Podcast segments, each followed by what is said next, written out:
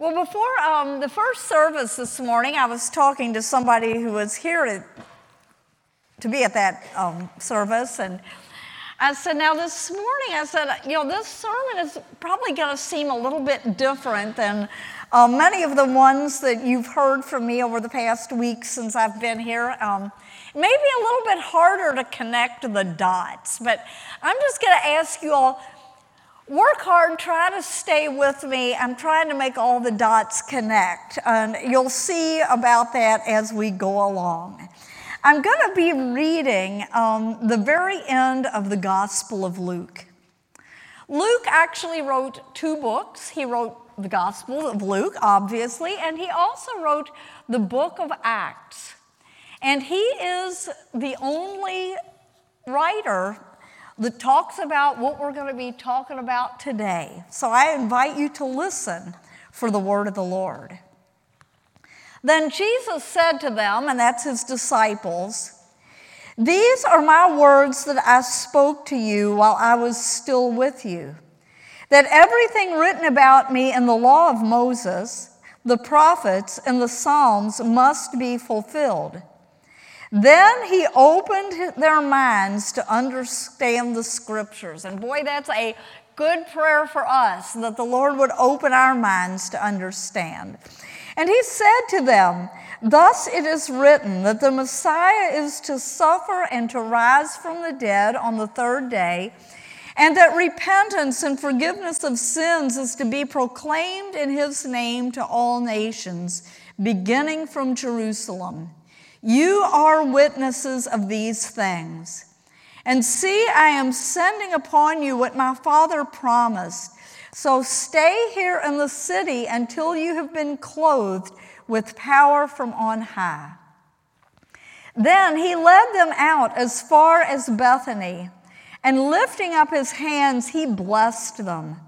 While he was blessing them, he withdrew from them and was carried up into heaven and they worshiped him and returned to Jerusalem with great joy. And they were continually in the temple blessing God. This is the word of God for us, the people of God. Thanks be to God. Well, you know, I'm kind of the queen of doing dumb things. And one of the dumb things that I did at one point in my life. It was in the years when I was running the family business. I planned a birthday luncheon for a friend, made the reservations, and then when the day t- came, I just totally forgot about it. And right before noon, I was going to call her to talk about something, and her assistant answered the phone and said, Well, she isn't here. She went to a birthday luncheon, and I thought, I'm her best friend. How come I wasn't invited? And I suddenly realized I better get there. Of course, I was late getting to the restaurant, but you know, duh. I do these things. Well, you know, I hope you're in better shape than I am. But, you know, have you ever missed out on something and something that was important? And maybe you missed out on it not because um, you were like me. Maybe you didn't even know what was going on. Maybe you may have heard about some event and thought, boy, if I'd known that, you know, somebody was, you know, that concert was being given or whatever, I would have been there, but I didn't know about it. Well, something happened this week that I'm pretty sure that a number of you missed. In fact, I can almost guarantee that a bunch of you missed it. It was on Thursday. So think back to Thursday. Thursday was May the 18th. Well, that doesn't have any particular ring to it, does it? What happened on May the 18th? What happened on Thursday that was significant? What it was, it was Ascension Day. And Ascension Day, I think without a doubt, is one of the most overlooked days on the church calendar. You know, everybody in the world, even if they're not Christians, they know when Christmas is. You know, every little kid, one of the first dates they learn on the calendar is December 25th. And, and those of us who've been in church then for a good while, we, we know all about Advent that precedes Christmas. And, and we think about Easter. And, and Easter isn't like Christmas with a specific date given to it, but but we all know that Easter comes along sometime in March or April, and um, some of us are even fairly familiar with what um, we were talking about earlier that's going to happen next week when it's the day of Pentecost and it's going to be Confirmation Sunday. And, you know, if you think of it, wear your red and will look real celebratory. But this past Sunday probably slid by most Christians. And it certainly slid by all the non Christians. Excuse me. And, you know, to pay attention to Ascension Day, you have to do the math. It's the 40th day after Easter season, it's 10 days prior to Pentecost, and because of that math, it always falls in the middle of a week. It's always on a Thursday. And Thursday, or just, you know, that's the day we're all trying to get to Friday and the weekend, so it's no re- wonder that it gets overlooked. But I am sorry that Ascension Day gets overlooked because it is an important day in the life of God's people. And now, of course, we give lip service to it rather regularly. You know, every time we declare our faith with those words of the Apostles' Creed, as we did earlier in the service, it's right there before us. And most of us have said it more times than we can count. He ascended into heaven and sitteth at the right hand of God the Father Almighty. From thence he shall come to, the, to judge the quick and the dead. And then we go on to the next statement, and we don't think much about it. We say it. We even say that we believe it. Yeah, we do believe it. But it's one of those things we slide past because, you know, what is it that we mean? What is it that we're actually stating to be true? And, and even more than that, why does it matter? Does it matter?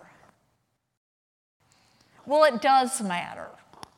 But let's get back, first of all, to the basic facts of that day. As I said, it was Thursday. We know it was Thursday because when Luke tells about this in Acts, he says that Jesus was with his disciples for 40 days after the resurrection. And during that time, after the resurrection, Jesus was in a physical body, although we might call it a glorified body. I'm going to use that expression here today. But he was physical. He walked, he ate, he spoke, he lit a small fire and cooked a meal for his friends there on the edge of the Sea of Galilee. They could see the scars from the crucifixion wounds, they were very visible. But it was a glorified body in the fact that he was no longer subject to death. That was behind Jesus once and for all, never to happen again. And in this glorified state, he apparently had greater freedom of movement because in Scripture we see that there were times when he would rather abruptly appear in the middle of a group of people or maybe just as abruptly not be with him. So it, it was a little bit different, but it was still very physical. But we come to this 40th day, and on this 40th day, after blessing his friends and giving them some final instructions, he physically left them. One moment he was there, and the next moment he wasn't, and they didn't see him again.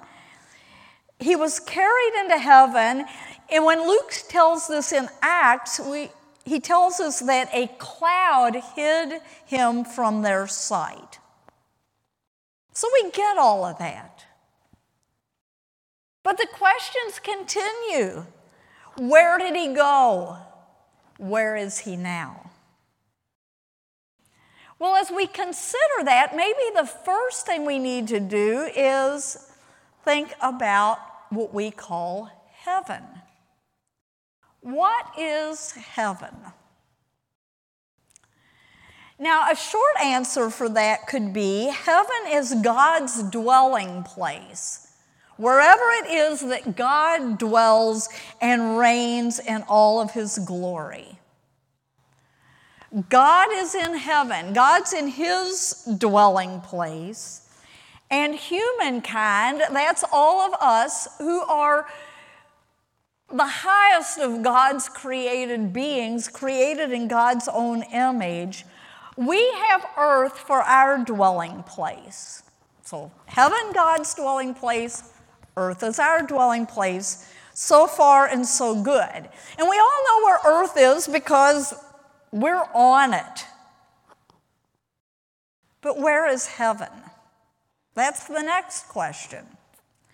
Now, when I was a little kid coming along, I imagined heaven as being mi- millions and maybe even billions of light years away. It was all kind of nebulous in my thinking. And, you know, somewhere along the line, I heard this song with the line, Far beyond the stars, my soul is longing to go. Let's just say I don't think that's the greatest theology, okay? But you all may have heard some similar kind of song, and I don't know if you were like me as a kid growing up, maybe you had imaginations that were similar to mine. I think for many people, the idea of heaven is sort of this spiritualized Star Trek. You know, some galaxy far, far away, that sort of thing. I mean, I, you know, I was a kid. But over the years, my understanding has grown, and I have begun to have a different and I think better, it's still a mystery, but a little bit better understanding of heaven. As I said, yes, it's very real. It's the place where God dwells, where God resides.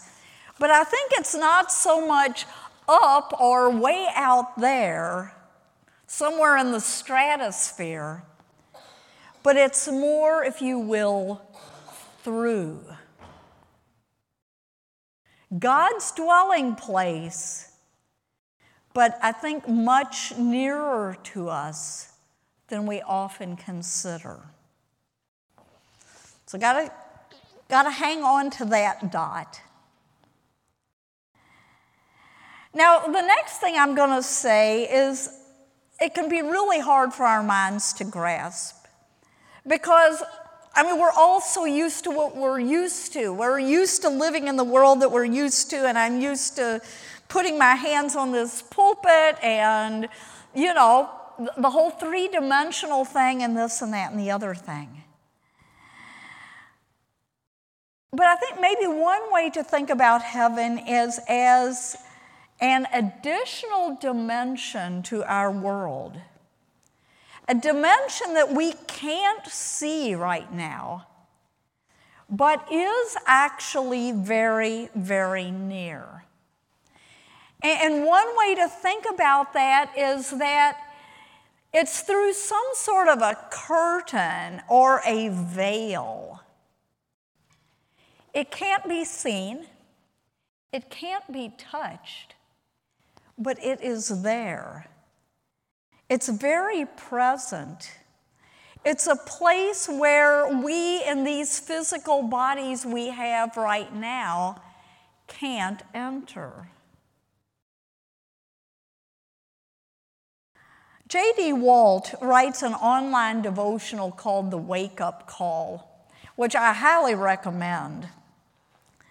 And a while back, he was writing a little bit about the ascension, and he suggests this. He says, Jesus is just through the veil in the unseen realm known as the heavens. He is beyond our sight, yet closer than our breath. He is right here, right now. And I think that that world is very near to us, and I think as we come to the time of death, it becomes more near and more real to us. My very beloved father died when he was 69, way too young, deteriorated from cancer, and as he was deteriorating, my brother, and you would have to know my brother, this was very much a question that my brother would ask. He, he said to him, he said, Now, Daddy, as you get to the end, tell us what it is that you're experiencing. Well, I have a notion about that. I think God gives us little hints, but I think God likes to keep some of the mystery mysterious and He doesn't let us know too much. But one of the last things that Daddy was able to say a day or so before he died, he was so weak, but I knew it was the answer for my brother. He hadn't forgotten. And he said, I'm in another world. And I truly think he kind of had, while his physical body was still on this side of the veil, his spirit was beginning to move to the other side of the veil and then went there completely when Jesus called him home at his death. I think for right now, heaven and earth sort of overlap and interlock. And I think from God's point of view, it makes perfect sense. From our finite minds, it's not quite so clear. It is one of the mysteries of our faith.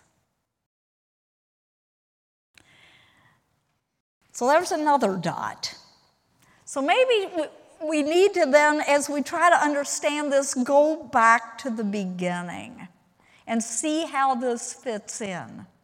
You know, we all know the story of creation, and in the beginning, God created the heavens and the earth. That's how scripture begins. And, and so God created a place for God, a dwelling place for God, and He created the dwelling place for those who are made in God's image. We talked about that a minute ago.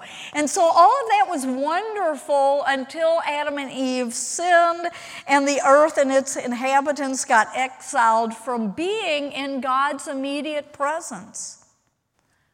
So we've had this separation ever since then. The veil has been there, if you will. But then the Son wanted to rescue us, and the Son was co creator with the Father. And so he became a human person. And of course, that happened at Christmas. There's Jesus. He lived a sinless life, he died a redeeming death, and then he triumphed over death by coming back to life. Easter. And when he did that, he has a body, a physical body that is in its resurrected state eternal. And if he had not ascended, if he had remained on earth, he would still be walking about in that same physical body because he was done with death. He wasn't going to die anymore. And he could have been showing up here and there at times during the past 2,000 years. But he said, It's better for you if I go away because then my Holy Spirit will come, and we get to celebrate that next week at Pentecost. And he says the reason it's better is because the Spirit, being Spirit and not glorified flesh, can spread among all believers and permeate all believers and be the very life of Jesus in all who believe on him. So, he said, It's better for you if I go away. And so the physical body of Jesus left this earth to be in the presence of the Father, to sit at the Father's right hand and reign with him. And he entered the Father's presence in bodily form nail prints in his hand, and feet and scars in his side, all of it. And if you read some of those great Wesley hymns, you'll see Charles Wesley talking about this that Jesus is there with the Father, still with the wounds. Wesley hymns are a great way to learn theology. Great way to learn theology. So I'm not just making this stuff up, folks. but anyway, so, so Jesus is in the presence of the Father. In the, his ascension, he did not become some sort of a disembodied spirit. He didn't vaporize into that cloud that hid him from the sight of his friends. When he, did, when he entered that cloud, I think he was sort of going behind the veil, if you will. And I want to just say a word about clouds in Scripture here. In the Old Testament, if you remember the stories of God leading the Israelites out of Egypt, He led them with a cloud. It symbolized God's presence with them. At the transfiguration of Jesus, and we had that scripture a few weeks back before Easter, there was a cloud when there was the special presence of God. And so Jesus being received into a cloud here, I think is sort of a hint. You know, maybe God kind of winking at us here, if you will, about Jesus moving into the presence of God. That's a fun one to think about. Go home and think about that one for the rest of the afternoon. But in the ascension, then, Jesus is being put back in his rightful place. He's being established as Lord over both heaven and earth and he is sitting at the right hand of the Father Almighty, as we say time after time. The ascension declares his authority as King of Kings and Lord of Lords, and it also allows him, as our great high priest, to carry our interests and our concerns into the very presence, the very literal presence of the Father. And that is a vital and necessary part of the whole work of redemption, too.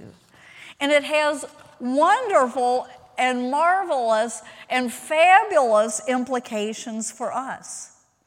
Because Jesus being there at the right hand of the Father and being our great high priest doesn't mean that he's just kind of hanging out there having what we might consider a well deserved rest after all of his earthly ministry and the suffering that he went through. Uh uh-uh. uh Jesus is busy. He's very busy. And one thing that he's busy doing right now is interceding for you and for me, or to put it maybe more in our own vernacular, he's there going to bat for us. When I behave in a way that is less than my best, Jesus is there to say, Father, forgive her. She's one of mine. I've taken care of it. And when you are going through a difficult and a challenging experience, Jesus is there to say, Father, sustain him, work on his behalf, bring her through this very difficult and trying time in her life with her faith intact. Grant to her blessing as she walks through this pain. Jesus is very busy.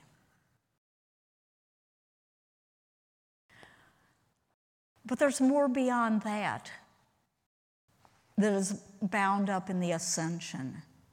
Because Jesus, being in the very presence of the Father in his physical body, is really a guarantee that all of us who die in the Lord, as the, the apostle puts it, will also have glorified physical bodies at the time of the final resurrection.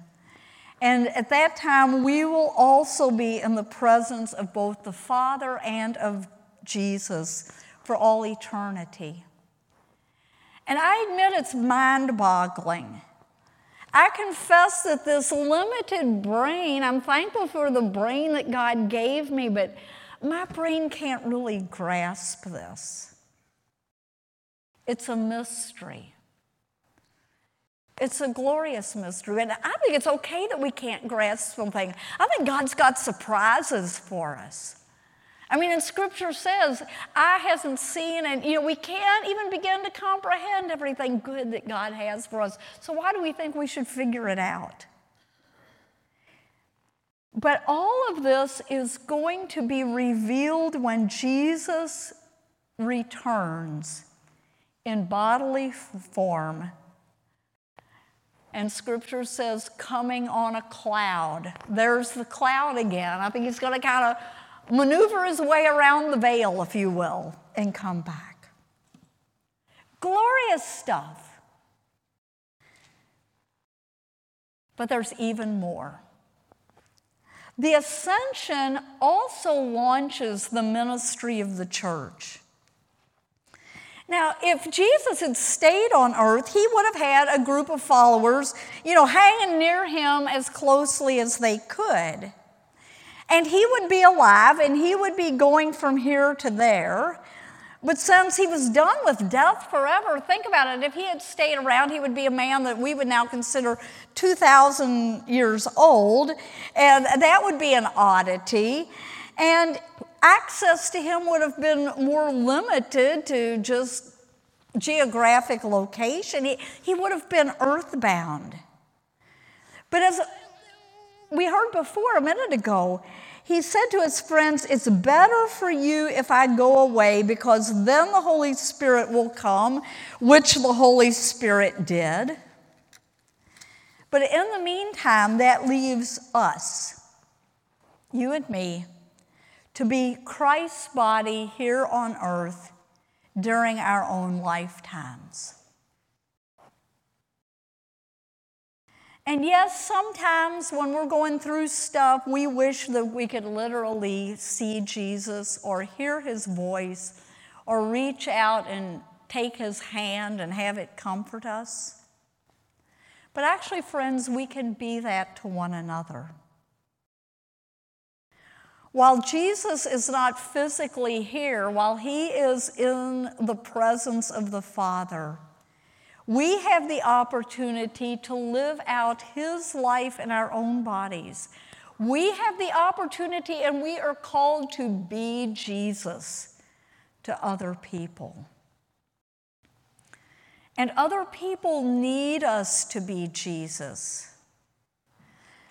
Because even though he has been enthroned in the heavens as king and lord, all of that hasn't come to earth yet. It will when he returns. But for right now, the earth is still a place of great brokenness. All you have to do is watch the latest news feed, and that's real apparent. And you know, and I see stuff, and I just long for him to come in his final judgment and banish evil once and for all.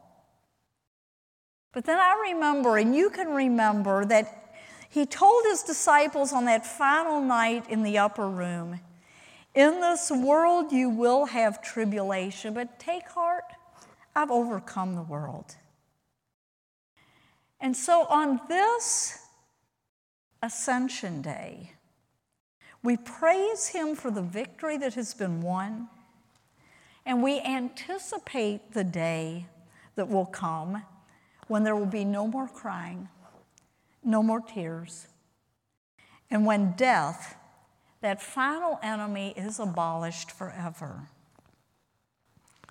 And so the ascension of our Lord, of utmost importance, returns him to his rightful place with the Father, enthrones him as King and Lord, allows him to be there in the presence of the Father, to be our ever available advocate, going to bat for us. And it also gives to us the responsibility of sharing his love and leading other people into discipleship. Years ago, a woman who is known by many as Saint Teresa of Avila said, Christ has no hands but your hands. He has given us the awesome privilege of continuing His work now while He's there. And thanks be to God.